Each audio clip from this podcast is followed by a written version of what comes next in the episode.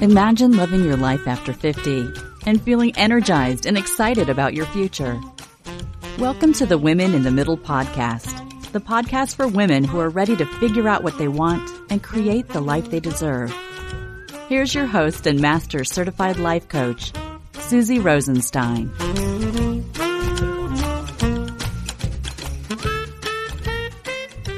Hey there, welcome back to the podcast Women in the Middle. I'm your host, Suzy Rosenstein, your master certified coach and midlife mentor, and I'm so glad to be here with you again for this week's episode where we are talking about everyone's favorite topic, feeling old in midlife. Yep, we're gonna go there.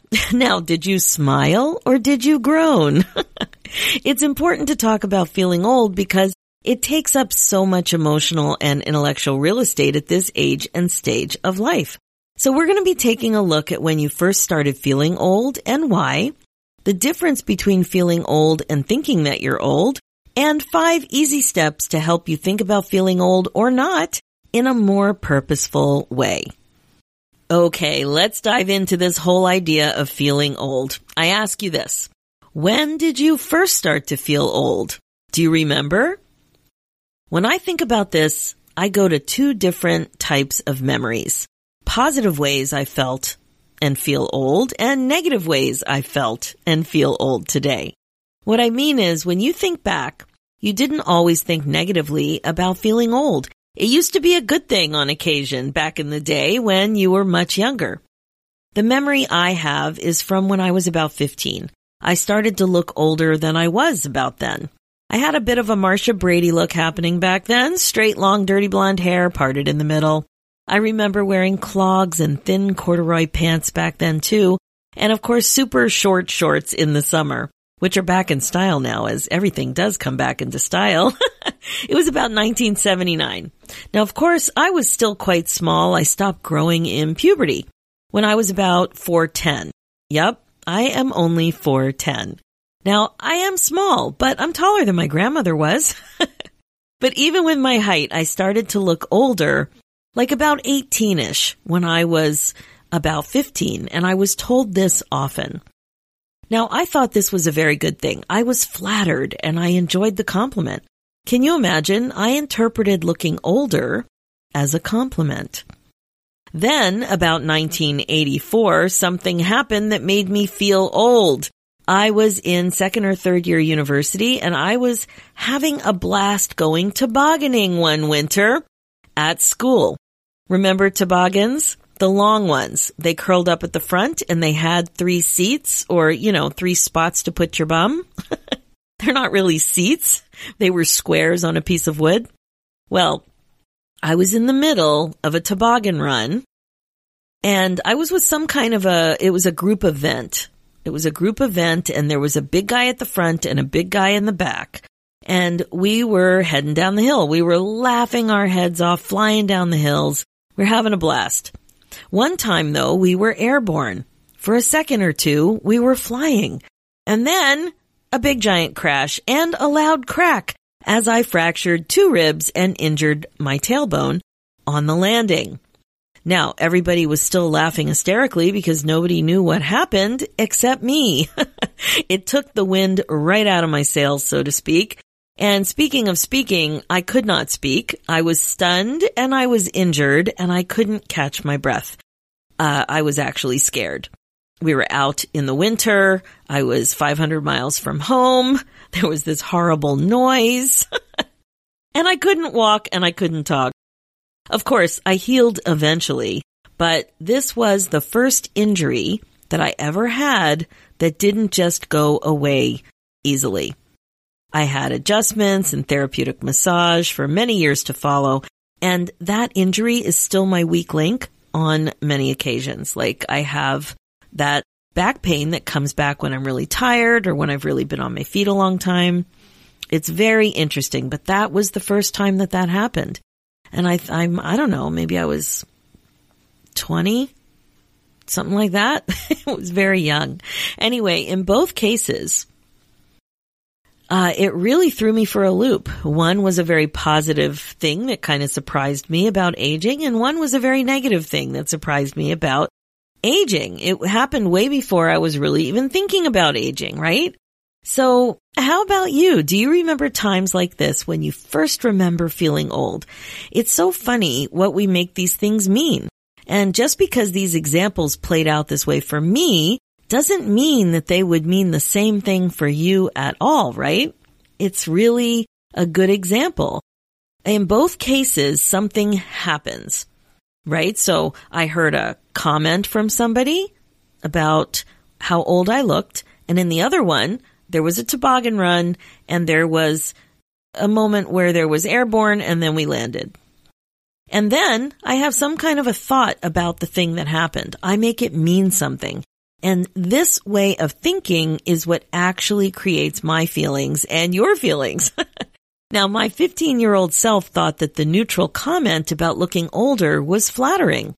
This made me feel good.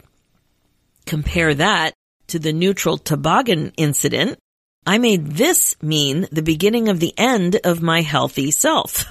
like it was a downhill slide from there, pun definitely intended.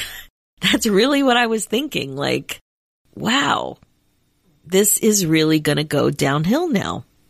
In each case, there are other ways to think about what happened, but the way I thought about it is what made me feel a certain way.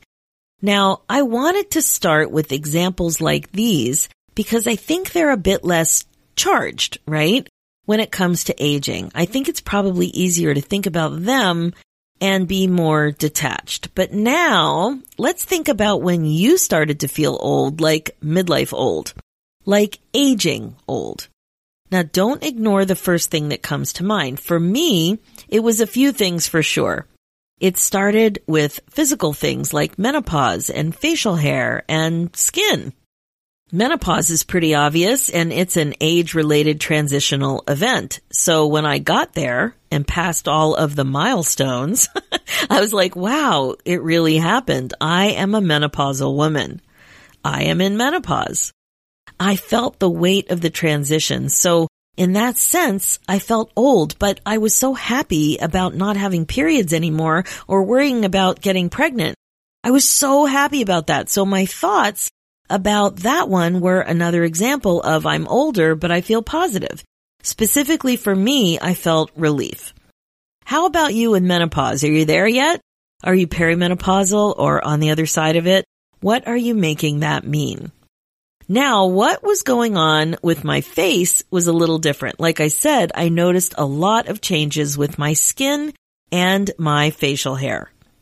Now, I don't know if it's the same for you, but I've always enjoyed a magnification mirror, like for decades. I remember my roommate in my college dorm commenting on it, wondering what I was doing at my desk with my tweezers set up.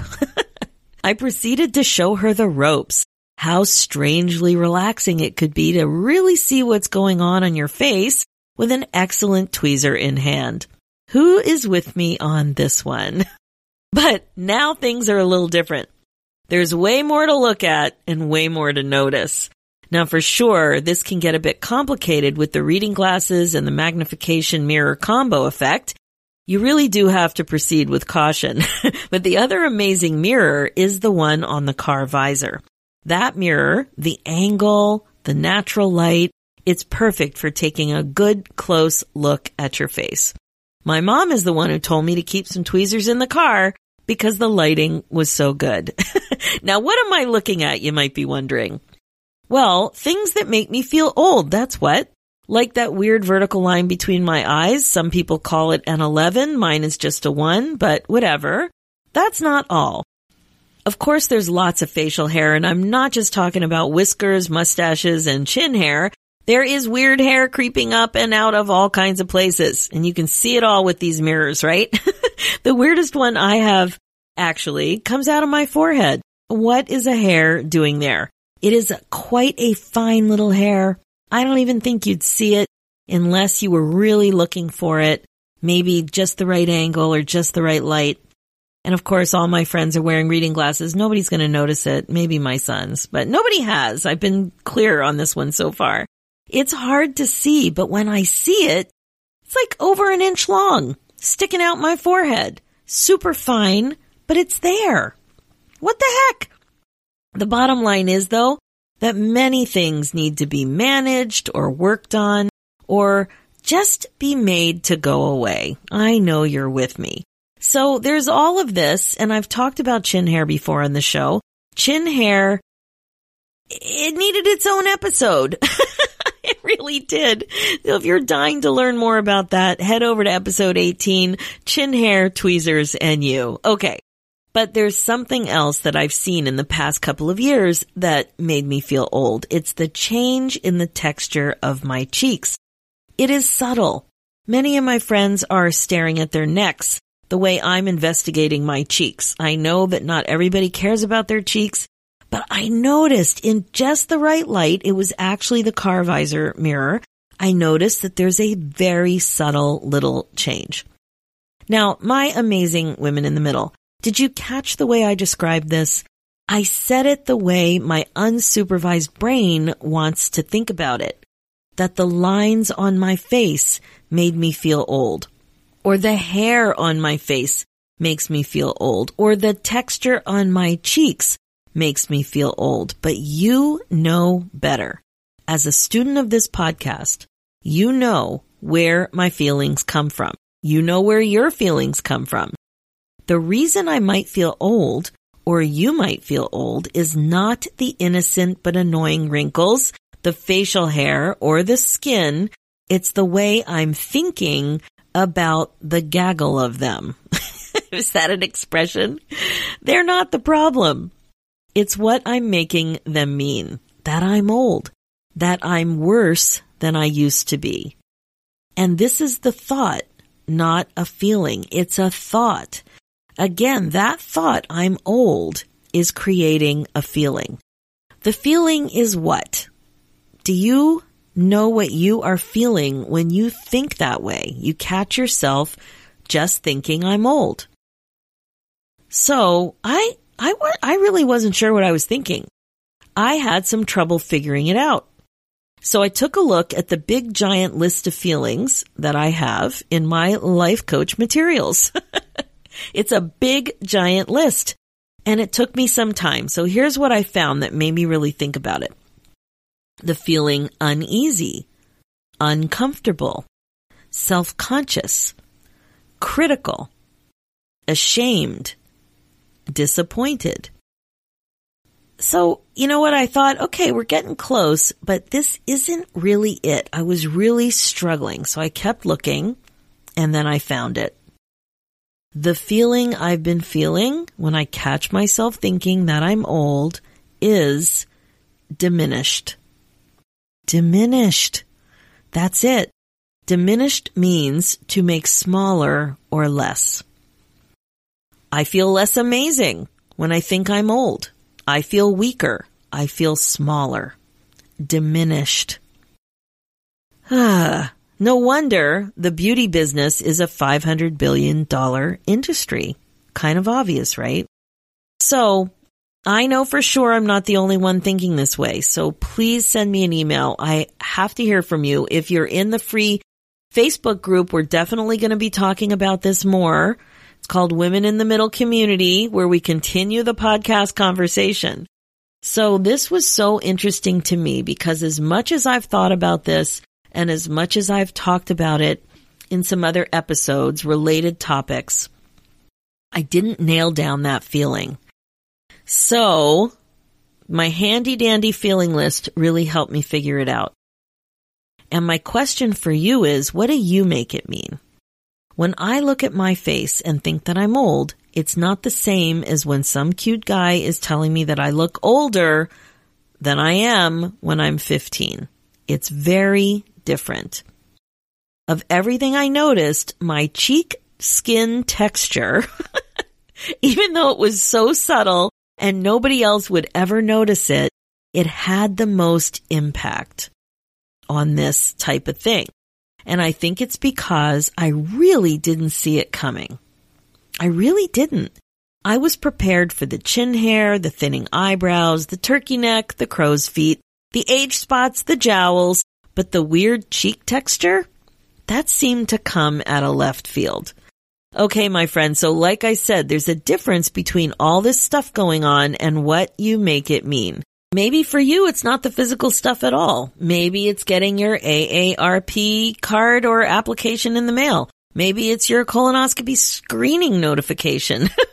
Maybe it's realizing that you're now a valued alumni association member. Or maybe you're a matriarch of the family. What about those 25, 30, and 40 year high school reunions?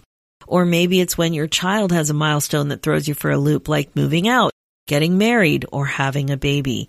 So many ways to feel old. Or not. That's really something to think about too. Once you're clear that you don't have to think what you think, you can also be clear about understanding how to think differently, or as I like to say, how to think on purpose. So here are five simple steps to actually do this. Step one, take a few minutes and really think about it.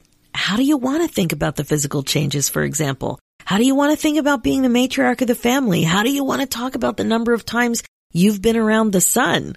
Decide on purpose. It could be exactly the way you're currently thinking about it, or maybe not. But instead of just automatically saying and thinking things, give yourself a bit of time to really consider what you want to think about it all. Write it down. So helpful to write it down. For me, I don't want to feel diminished. I want to feel strengthened instead. Step two, ask yourself this. What would you have to actually do to have the mindset that you want? Would you have to catch yourself in the act of thinking your old thoughts and pause to practice a new thought? Would you have to work on loving your face just the way it is? Specifically, what would you have to do to make sure that you create the outcome that you actually want on purpose when it comes to feeling differently? So for me, the question would be, what would I have to do to feel strengthened by the change in my cheeks? And the answer is that I have to notice when I think something negative and unuseful about my cheeks and catch it and pause and then practice thinking something about my cheeks in a very neutral way. Like, I have cheeks or I'm grateful that I have cheeks. Now these two statements are easy for me to believe. Eh, they really are, right? I need to practice thinking these thoughts. So then step three. Step three is to think about how you would have to feel to actually do what you need to do instead. So for me, I need to think about how I would have to feel to notice my negative tendency when thinking about my cheeks and pause. Lots of pausing in this, right? And then practice a different thought. So what would that feeling be? My regular feeling when left to my unsupervised brain uh, is a thought that creates diminished. So I think I like the idea of grateful as a feeling. What a big shift. Grateful. I can feel it already. And then step four. Step four is to look at what you've written down so far and think about your thinking. What would you have to actually think to create the feeling that you've just identified? So for me, what is the thought that would help me feel grateful? My old thought that my cheek skin texture makes me feel old simply won't work. that will not work to help me feel grateful. That is for sure. I think a thought like the obvious one would probably work well here. I'm grateful for my cheeks. It's simple. and again, it's quite a shift. I mean, I really am grateful. I believe it. It's different, but not too much of a stretch. And finally, step five. Step five is to pause and notice that the only thing that's changed is your thinking. Whatever you're working on, it's the same but your thinking is optional. Same for me. My cheeks are the same. My skin is the same. My magnification mirror is the same. but I can choose to think on purpose and create a whole different ballgame for myself. So good. So available to you. So my friend, if you're feeling old, remind yourself that you're really not. You're thinking about something that you're making mean that you're old. You can do this if you want, but it's a choice now that you know what's really going on up there. Whatever it is, an ache, a pain, a diagnosis, a memory, seniority, something you forgot, or something else like your mom jeans, your wardrobe, your puns, your jokes, your facial hair, or whatever. You have thoughts about all of this neutral stuff in your life. And that's where your power is to do midlife on purpose. All right. As you know, my focus as your midlife coach is to help you get unstuck and live your best life because there is way more fun to be had. If you want to finally focus on getting unstuck, like step on the gas already, there's no better mechanism, no better way when you know you're meant for more like this and you're wasting valuable time than to move forward with a community of women just like you. I would love to be able to help you get unstuck and create your exciting next chapter. I want to invite you to apply to the Women in the Middle Academy. It's a six month coaching program where you get all the support you need to apply what you're learning here in the podcast, but more importantly, you get expert coaching, curriculum, and a community to get clear about what you want so that you don't have regrets. Don't waste another second feeling stuck. Go ahead and apply. Just fill out the quick and easy application when you book your momentum call and we'll have a quick chat. Head over to www.womeninthemiddleacademy.com. For show notes and links, head over to www.suzyrosenstein.com and click the podcast tab and you'll see the episodes there. Thanks so much for listening. It's time for you to put yourself first one thought at a time. I'm Suzy Rosenstein, and I'll talk to you next week.